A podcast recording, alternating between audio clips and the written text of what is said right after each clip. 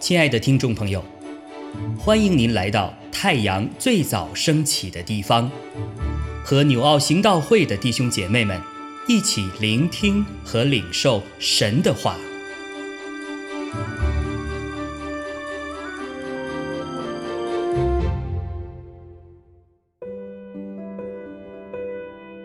希伯来书六章十三到二十节，当初神应许亚伯拉罕的时候，因为没有比自己更大可以指着启示的，就指着自己启示，说：“论福，我必赐大福给你；论子孙，我必叫你的子孙多起来。”这样。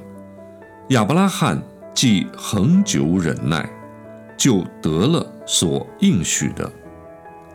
人都是指着比自己大的启示，并且以启示为实据，了结各样的争论。照样，神愿意为那承受应许的人，格外显明他的旨意是不更改的。就启示为证，借这两件不更改的事，神绝不能说谎，好叫我们这逃往避难所、持定摆在我们前头指望的人，可以大得鼓励。我们有这指望，如同灵魂的锚，又坚固又牢靠，且通入幔内。做先锋的耶稣，既照着麦基喜德的等次，成了永远的大祭司，就为我们进入幔内。亲爱的弟兄姐妹，平安！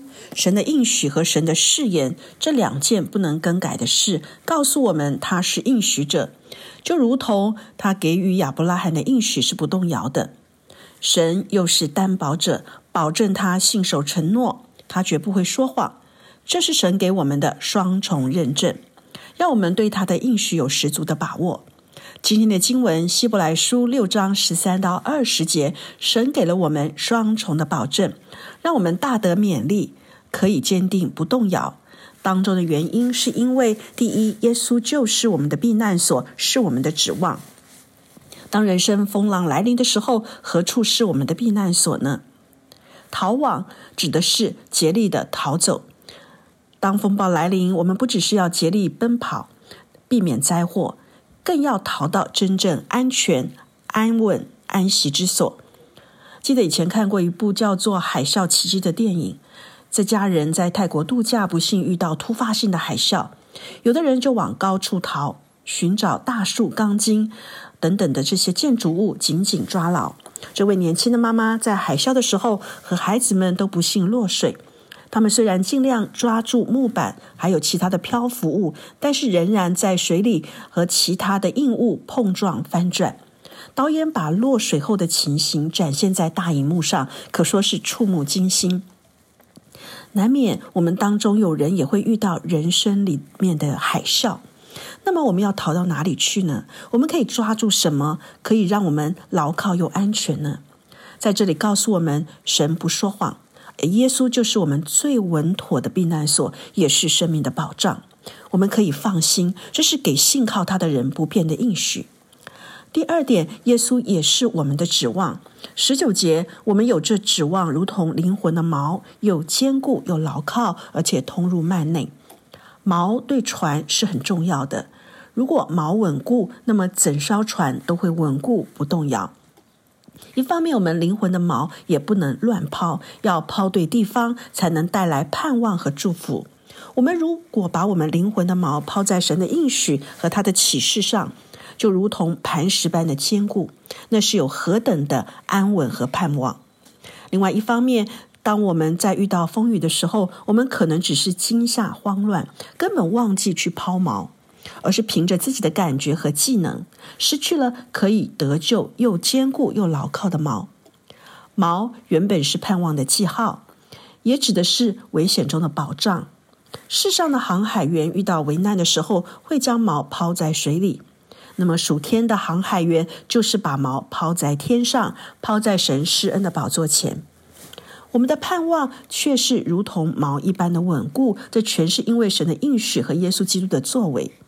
而从魔鬼来的怀疑、挫败和属灵攻击这些风波，会让我们以为自己飘离了，甚至觉得从神而来的应许是不牢靠的，忘记了神已经应许我们的救恩是确实的。而且神不会说谎，我们的盼望是稳定的，系在耶稣基督的身上。当他受死、复活、升天的时候，他便一次而且永远的救赎我们，使我们能够通入幔内，也进入幔内。因为耶稣是我们的开路先锋。二十节做先锋的耶稣，既然照着麦基喜德的等次成了永远的大祭司，就为我们进入幔内。先锋的意思，也就是跑在前面的人，就是前锋。在旧约里面，把它翻译成出手。这个特别的称呼，为我们带来特别的应许。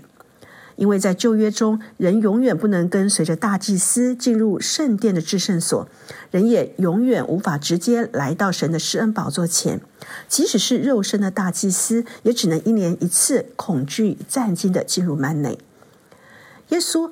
成了后来跟随他的人，为他们开了一条又新又活的路。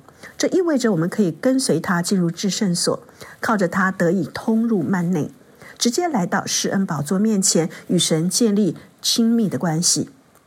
因为他是照着麦基喜德的等次，成了永远的大祭司，如今坐在父神的右边，为我们代求。他不但为我们开路，也为我们成全。希伯来书告诉我们，耶稣基督超越了众先知，超越了天使，超越了摩西、约书亚、亚伦。他比众先知更美，他是更美、更完全的大祭司。他长远活着，为我们代求。